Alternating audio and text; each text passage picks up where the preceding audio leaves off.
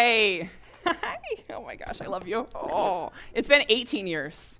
Yeah, can you believe that? I'm like old lady now. 18 years. Yeah. So I met Taka and Natalie back in Rockford, Illinois. You guys have heard them talk about Rockford, right? I'm sure you guys have. Brooklyn was a baby. So how old is Brooklyn now? Is she 18? She's going to be 18 in a month. So there you go. It's been like over 17 years. You guys, good morning. How's everybody doing? You guys good? I hope you talk back to me a little bit today.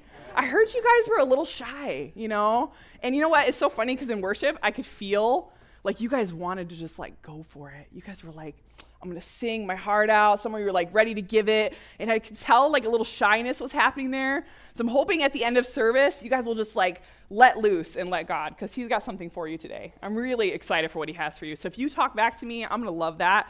Natalie just shared I um, was a kids pastor I've been working with children for now for 18 years. I love them. I believe in them. I think God has such a future for them.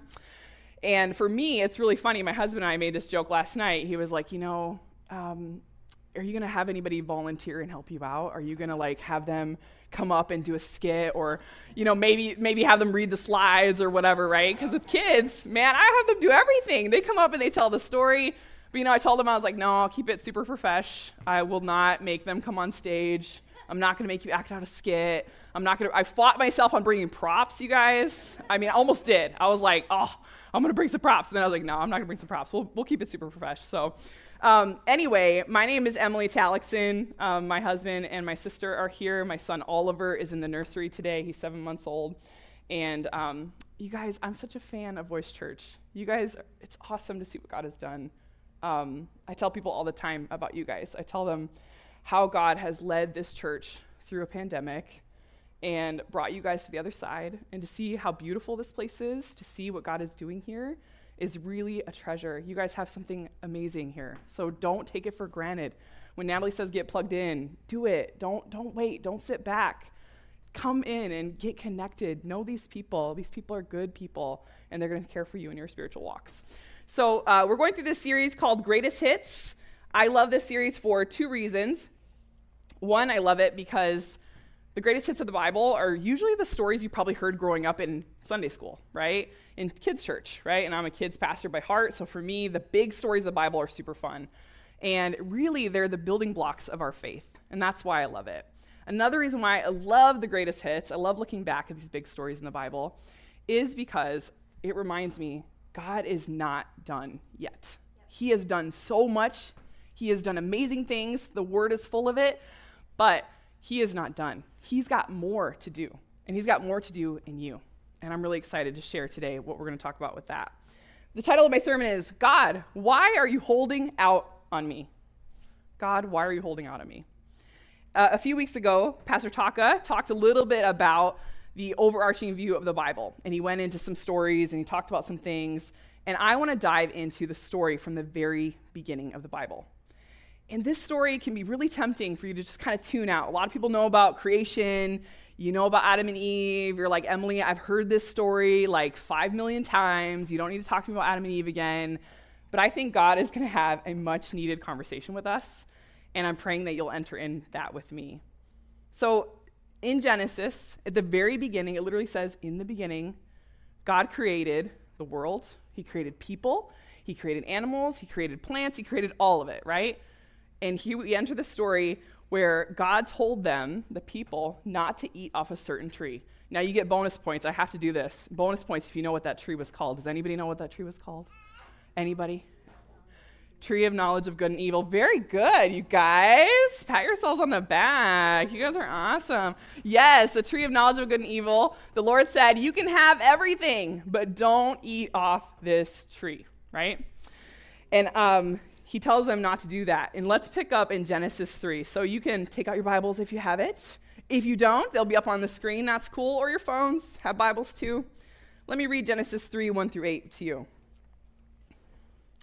Now the serpent was more cunning than any beast of the field, which the Lord God had made. And he said to the woman, Has God indeed said, You shall not eat of every tree in the garden? And the woman said to the serpent, We may eat of the fruit of the trees in the garden but of the tree which is in the midst of, but not of the tree which is in the midst of the garden. God has said, You shall not eat it, nor shall you touch it, lest you die. Then the serpent said to the woman, You will not surely die, for God knows that in that day you will eat of it, and your eyes will be opened, and you will be like God, knowing good and evil. So when the woman saw that the tree was good for food, it was pleasant to the eyes, and a tree desirable to make one wise, she took of its fruit and ate. She also gave to her husband with her, and he ate. Then the eyes of both of them were opened. They knew they were naked. And they sewed fig leaves together, made themselves coverings, and they heard the sound of the Lord walking in the garden in the cool of the day. And Adam and his wife hid themselves from the presence of the Lord God among the trees of the garden. So, this is kind of, um, this story is something we've obviously heard before, but there's a piece of the story I want you guys to take from when the uh, enemy approaches Eve. And we're going to take a couple things from that. But I like to think of this story, and I always think about diets, right?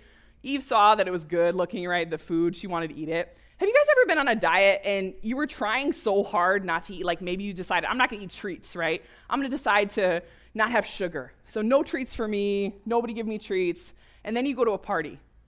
And guess what? At the party, they have cake, they have ice cream. There's a birthday party for friends, maybe. And you're like, you know what? I'm just gonna have a piece of cake because I'm gonna miss out on the party if I don't have cake, guys. I'm gonna miss out on the fun of the situation if I don't partake in all the yumminess, right?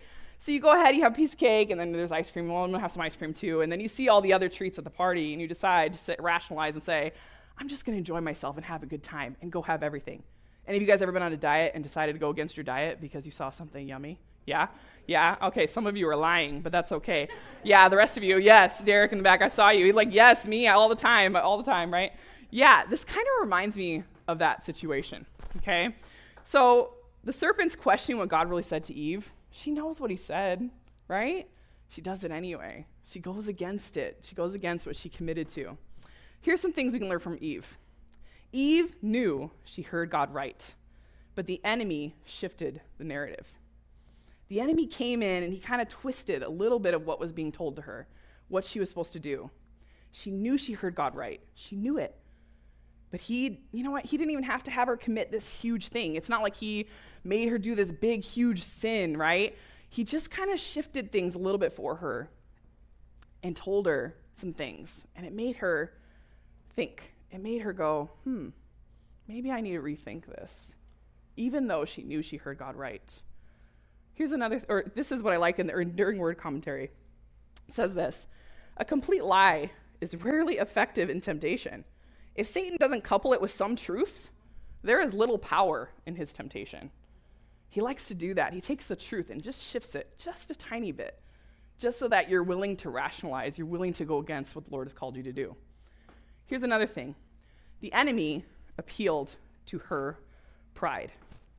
Think about Eve for a second. I mean, was it really so terrible when she started thinking about why she wanted to go and eat that fruit? I mean, it says it was desirable to make one wise. And she's like, Well, of course I want to be wise. Of course I want to be like God. The enemy's saying I'm going to be like God, right? I want to be like him. I mean, was it really so bad that she's like, That's what I want? She had this bubble up inside of her.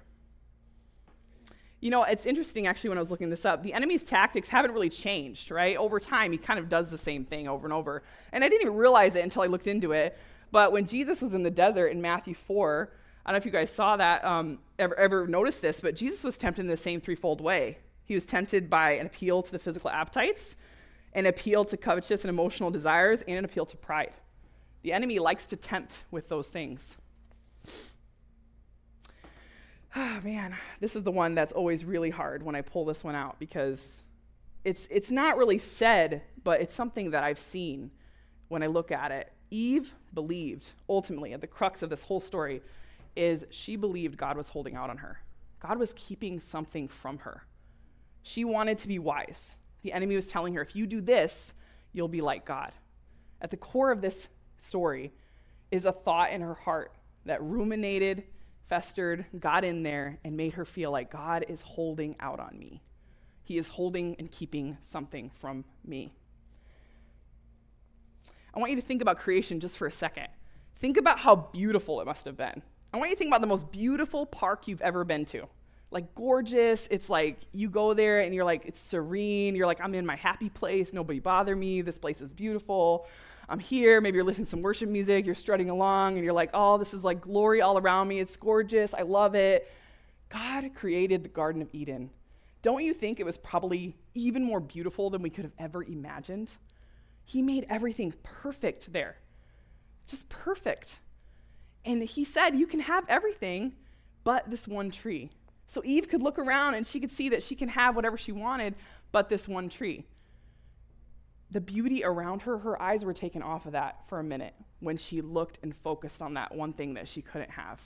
The one thing she couldn't understand, she wanted it and she tried to go for it. Man, she thought God was holding out on her. He was keeping something from her, so I'm going to go get that because I need to have that. Thinking God was holding out on her was the thought that cost her. Acting on that thought is something that cost others. Thinking God held out on her, sure, it wouldn't have been a big deal, right? But guess what? She took that apple or fruit or whatever it was and she handed it off to Adam, and it cost the rest of us. They ended up getting kicked out of the garden. We ended up having to go through all this stuff to get back to God, to get close to Him again. And over time, the Bible shows story after story, sacrifice after sacrifice needing to be made so that we can get close to God. And ultimately, Jesus had to come pay the price so that we could be close with Him again. So Jesus turned the situation around. But that one decision, that one decision, that one action cost everyone.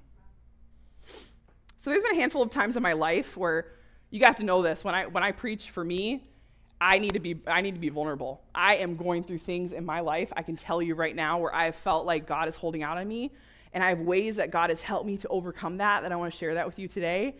But I want to share what the pain is. What are some of the things that I've gone through in my life where I have thought God has held out on me? In 3rd grade, I walked into my parents' room. I went and I sat at their table. It was like a little table in their room. They had like a little couch area. It was like a nice little big room they had. And my mom had some folders sitting out and all of a sudden, I saw my name on one of the folders sitting there. And I was like, huh, this is interesting. It said my first name, but it didn't say my last name. It said a different last name. And I was like, why does it say a different last name? This is so weird, right? So I grabbed this folder and I realize reading through the folder, because I'm a nosy kid, right? My mom's probably like super mad at me. Like, what is your problem? Why are you reading through all the things you shouldn't be reading through, right? You parents know, you've all had third graders, or some of you know, like, man, they get nosy. I was super nosy. And I was like, I gotta know what's in that folder. I opened the folder and I realized that I was adopted. What a way to find out you're adopted, right? I opened this folder and I'm like, oh my gosh, my parents are not really my parents. This is crazy. God, what? And I remember going to school and talking to other kids, and I literally knew nobody who was adopted around me, or at least kids that may not have known they were adopted at the time. I didn't know anyone who was adopted. And I was like, oh my gosh. And it, it began this thought, this thought in my mind that God kept something from me, that God took my original family away from me and brought me into this other family. And God was holding out on me. Why did all these other kids get to have moms and dads who were their moms and dads, but I was given to someone else? That was a thought that happened in my life where I held on to that and I thought, man, God, you're holding out on me. You didn't give me a family. You didn't give me a place to belong. And that turned into something over time where I'd go place to place and I would think, maybe I don't really belong here. It was like almost like this imposter syndrome. Like, I don't think I really belong where I'm at. Another thing happened uh, later in life, ministry. School. Um, I went through Taka, or, um, Taka.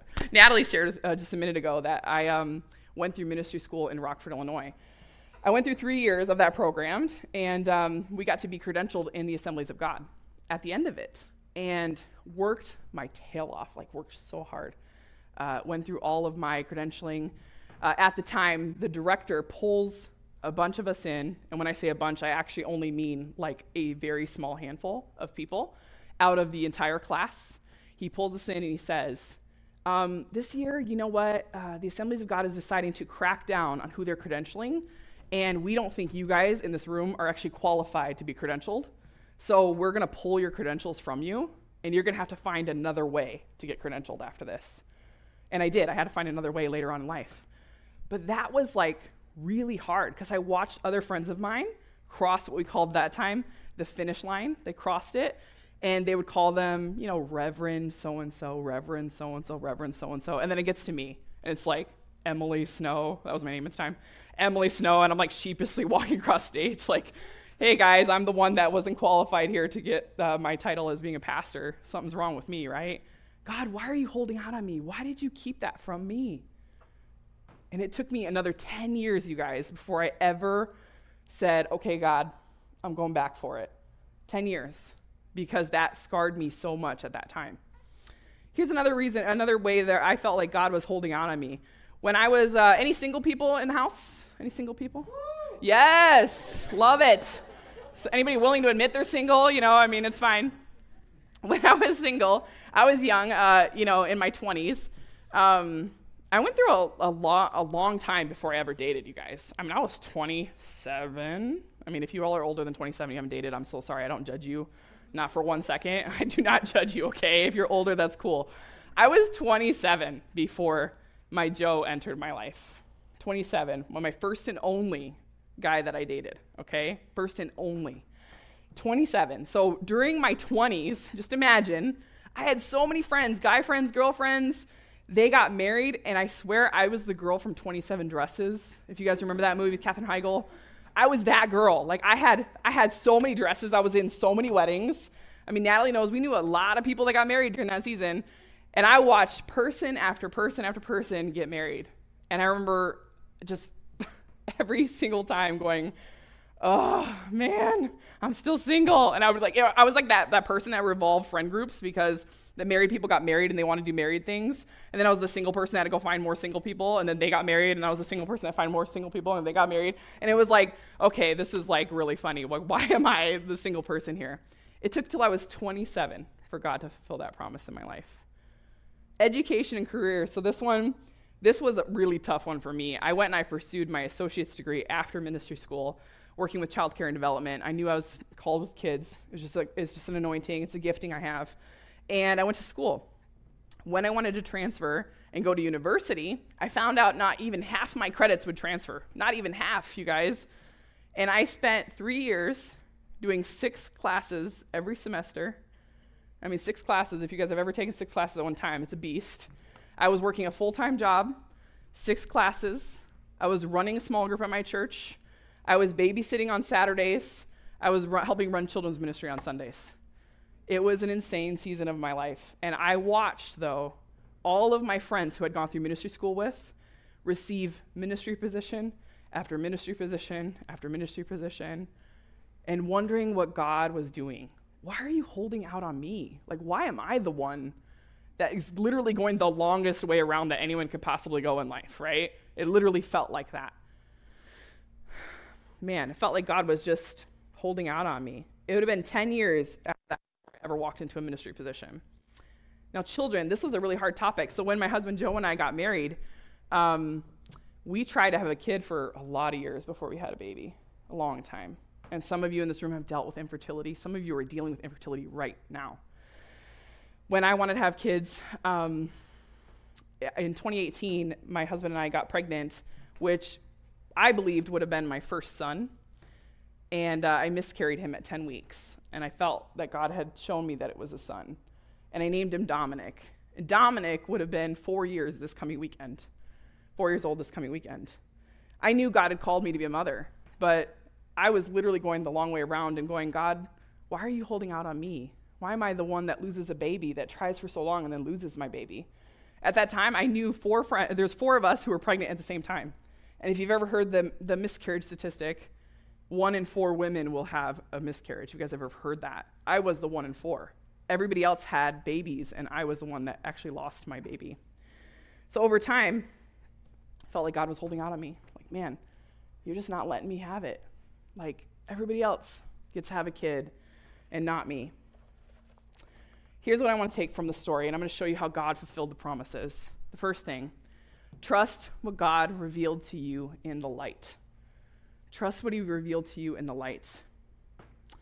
Wasn't there a time for you, a time maybe where you had so much hope, you were filled with so much excitement, and maybe God showed you something? And if you're not a Christian, you know what? Maybe you just still have this hope. There's this hope that just kind of bubbles up in you that's been there, but over time, life happens and things happen, and it dwindles and it fades, and it gets robbed and things get taken and you're like, man, I just don't know if God really, really wants that for me. Wasn't there a time, though, that you were really excited that it was there? This hope was there, and it was bubbling up in you. Don't let the narrative change now in the dark from what God's truth was promised to you then in the light. Don't let it change. Just because the circumstances are the way they are, it doesn't mean God has changed. He has not changed. He has what's best for you in mind. I knew God had spoken that I was supposed to work with kids. I knew that. I knew I was supposed to be in kids ministry. I, Natalie said I went to school. I went to school. I, I got, you guys, I got like 20 degrees. I don't know. It was crazy. I was like studying forever. I swear I was in school for like 10 years of my life. It was nuts. Um, not really, but it was really, it was really dramatic like that. Um, I got, I mean, I got my special needs endorsement. I got an endorsement in, in helping kids with uh, English language learning. I mean, I just went to school forever because I was like, I need to study everything I can about kids. And someday the Lord is going to call me into a position. I just kept holding on to that. And in 2017, I walked into my first ministry position just because Taka and Natalie saw something in me. And they said, We see gold in you. We want you to come out. We want you to be a kids pastor at the church they were at at the time. And it was one of the best experiences of my life. I loved it. I had so much fun. But it took so long. It took so long of me just tilling the ground and continuing to do what God asked me to do and being faithful over and over again before God finally opened that door for me. Here's another one a God given desire taken into our own hands can cost us. Thinking that God is holding out on you is the thought that costs you. The action or inaction after that thought is what costs others. It's not just about you. Your decision to withhold your trust from God holds others back too.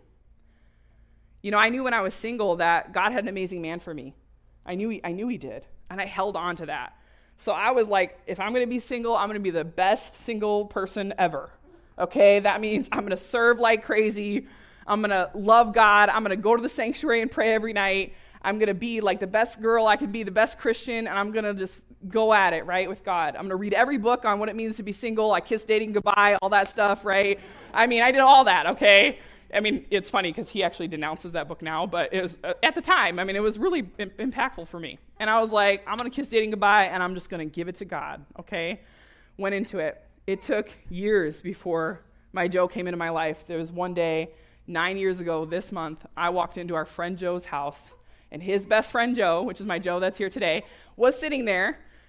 And the rest was history, man. We knew. We just we got to know each other for about four or five months. We started dating, and here we are nine years later. God's promise fulfilled in a time where I was single and it was rough. But I will tell you that singlehood time cost me a lot. It cost me friendships. I was jealous that my girlfriends were getting married and they just didn't want to hang out with me no more. They want to hang out with their husbands. I'm like, come on, come hang out with me. You ever feel like that when you're single, right? I was jealous that my guy friends all of a sudden had to put up like boundaries because they're like, hey, we're close, we're too close. You know, this isn't going to work. I can't do this. I'm married now. We got to be like a little bit less close, right? I had a friendship that I even had to end with a guy that I thought was maybe a guy for me, but he wasn't. I took it into my own hands thinking that he was what God had for me and he wasn't the one. And I had to end that friendship. It can cost us, it can cost others. Here's another one. If you believe God is holding out on you, you'll rob yourself of the fulfillment of his promises in you. We need to reframe the question why is this happening to me? To what could God be doing? When we do that, we take the pressure off our need to earn and we put the pressure back on God's will to fulfill. Like, we need to reframe the question. We got to say, like, we can't just keep going, why is this happening to me? Woe is me. Look at my life. This is so awful. We need to look at it and go, what is God doing? He is doing something. Man, let me tell you about my baby.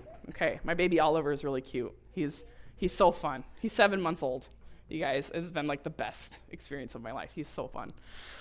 I knew I was supposed to be a mom the year that my baby died, our first baby, Dominic, who would have been four years old this weekend, um, that year was a really tough year. We lost our cat right after who we loved. His name was Red. He was an orange cat and he was red and we loved him so much. He died right after. Soon after that, uh, my mom found a lump in her throat in 2019. She found a lump in end of January. And 14 weeks later, she died. She had cancer. And this is her second cancer that she had. She had cancer years earlier, overcame that cancer, and then 10 years later, the cancer came back. During that time, it was so crazy, you guys. Joe and I, on May 3rd, 2019, we flew home. I saw my mom for the last time. She talked to me for the last time. She went to hospice care, and she died on May 7th. We left on May 3rd, a family of two. We went back to here, Orange County. So that was in upstate New York. My family's from New York. Uh, we went, came back here to Orange County as a family of three. So we actually started taking care of my Down syndrome sister, who's here with me today. Her name is Cassie. And we started taking care of her. So we took over care. So we went as a family of two, came back as a family of three. This was the same month, if you remember me saying I should have had my baby four years ago this weekend, or he should have been four years old, right? The same month that my mom died, I was supposed to have my baby, I also became a caretaker for my sister. So we flew back on Mother's Day. I'll never forget this. Mother's Day, 2019. I was mourning the loss of my own mother. I was mourning the loss of my own baby. And I was becoming a mother to my sister all of a sudden. Talk about a loaded time. And I realized in that season, if I would have come to term and I would have had my baby, I would have never seen my mom for the last time. I wouldn't have seen her. It would have been the same couple weeks of time. And I would have been a mother of a new baby and a mother to my sister who has Down syndrome. I mean, talk about God seeing something I didn't. And I'm not saying God took my baby and it was this whole thing, right? People have these, these the weird things they say as Christians, okay? I'm not trying to be like that, okay? I'm just saying God saw something that I did not see in the future. If you believe God is holding out on you, you'll rob yourself of the fulfillment of his promises in you. I had to hold tight to him, hold tight to his promises. And I want to show you the promises fulfilled. So you pop up that first picture for me. This is my little family. Aren't they cute? That's our little fam. Let's go with the next photo. This is our Cassie right here. Isn't she adorable? Disneyland is her favorite place in the whole wide world. I take her to Disneyland all the time. Uh, next one. That's my baby Oliver and my husband. Yes. And then little Oliver in the last picture here, this joy right there. That is joy embodied in a, in a baby. He is literally joy, joy in a baby. He will let you hold him. He like loves people. Um, God's promises, I mean, he doesn't let go, guys. He loves us. When we say trust God, it's not just some cute phrase that we say, right? Like literally, we don't just trust in God. We literally like lean on him. Everything that we do is about him. Like I have to literally crawl up into God's arms sometimes and say, I don't understand. I want to eat off that tree, God. I want to go and I want to grab that tree because I don't know what you're doing. I don't understand. I want more, right? But make my desire for you to be more than my desire for what it is that you have for me. May that be more in me man, we changed. We once had a passion. We once maybe felt hope. Hope is hard. No one talks about the dark side of hope. That hope is really tough because hope is something you have to hold on to, you have to grab onto, you have to cling to. Don't let the enemy shift the narrative. God is not done with you yet. God isn't holding out on you. Don't let your pride cost you and everyone around you and don't rob God of the opportunity to fulfill his purposes. Don't do it. So I, I want the worship team to come up, and I just want to, uh, we're going to do something a little bit different than you normally do on this service. But worship team's going to come up, and they're just going to play a little bit under me. And um, man, trust God. That's really hard. Just trust God. I hate when people just say that. They just throw it at you, and you're like, oh, yeah, sure, just trust God. Like, I just had a miscarriage, and you're just saying, trust God. Like, oh, I just went and transferred like and none of my credits are transferring from school to school, but trust God, right? And oh, yeah, I'm adopted, but trust God, right? And like all these things, you're like, yeah, it's so easy to just say that. But I'm asking you to cling to God. Like, I'm asking you to, like, man, God, I need you in this. I don't want to sit here and think for a second that you're holding out on me. I don't want to live a life that thinks that you have something for someone else, but not for me. What God might be keeping from you might be protecting you. What he might be holding off from you might actually be the thing that saves your life. You don't know that. He might be doing that. It's because you're not supposed to understand it all. I know we think we should, but we don't. We're not supposed to. Here's a couple statements. This is what I want you guys to do. I want you guys to stand up for a minute. Everybody stand on up. Worship team is going to start playing in a moment. And we're going to have a little time of prayer because here's what happens. We say, Oh, I'll pray. I'll have someone pray for me later, or I'll go home and I'll pray about it. It's cool. I don't need to pray about it here, right? I'm just going to peace out and go and go to lunch. Okay, your lunch can wait five minutes, all right? I'm gonna ask you to wait for to go to Olive Garden for five minutes, okay? I'm just kidding, you guys don't love Olive Garden. I mean, my favorite is like pho, so, you know, I mean, if you wanna go some pho, like, you know, or boba, right? You wanna go some boba? Like, if you guys ever wanna get boba, I love boba, so come come with me, I would love to. Um, yeah, I, I should have grown up in Orange County, I should have, like 100%. I was in the wrong place. No, I'm just kidding. Okay, so let's get back to it, okay? Five minutes. I'm asking you to give me five minutes. That's it, okay? I'm gonna have the prayer team come up. And I know it's easy to just kind of, uh, all the prayer teams there, that's cool, you know, like they're there. I'm just going to sit here and just pray by myself. But if you have the thought, if there is any piece of you that thinks any three of these things I'm going to show you, then I want to ask you to go get prayer today. I really want to ask you to do it. Or grab someone that's next to you and make them pray for you where you're at. Like, let's make this a place of prayer because Here's the problem with thinking God's holding out on you you're going to cost yourself and everybody else around you. At some point, it's going to cost everyone because God is not holding out on you, He loves you. The Word of God says this You are my hope, O Lord. You are the trust from my youth. It says that in Psalm 71. In Proverbs 3, 5, and 6, trust in the Lord with all your heart and lean not on your own understanding. In all your ways acknowledge him, and he shall direct your paths. Romans 8:28, and we know that all things work together for good to those who love God, to those who are called according to his purpose. Psalm 84:11, for the Lord God is a sun and shield. The Lord will give grace and glory. No good thing will he withhold from those who walk uprightly. Man, think about these statements right here. If I'm being honest, there is a part of me that feels God is holding out on me. That could be anything. He's holding out on me. I've asked him for stuff, nothing's happening. I'm single, I've asked him for that mate, and nothing's happening. I'm still single. Over here, just rotting away as a single person, old and single, right? Man, I want kids, and I'm struggling with infertility, and God's not doing anything about it over time. It could be anything whatever it is. It doesn't have to be those big things. It could be something that seems small to you, but is big in hindsight. If I'm being honest, there's a part of me that feels God is holding out on me. Another one. My pride or desire and expectation for more is costing not only myself, but others around me. Some of you need to be honest. Is what you want costing other people? Is what you want just like costing yourself, but everyone around you because you can't stop perseverating on it? And it's all you think about. And you need to come back to thinking about who God is and to think about how He loves you and to want Him, not just for His hand, but for His face. To want and seek God for His face, but not just His hand. You need to go back to Him again and say, I just want to want you again, not just what you can do for me. Let me want you again because this whole thing is robbing other people around me. Lastly, I need to come back to that unhidden garden moment of walking with God.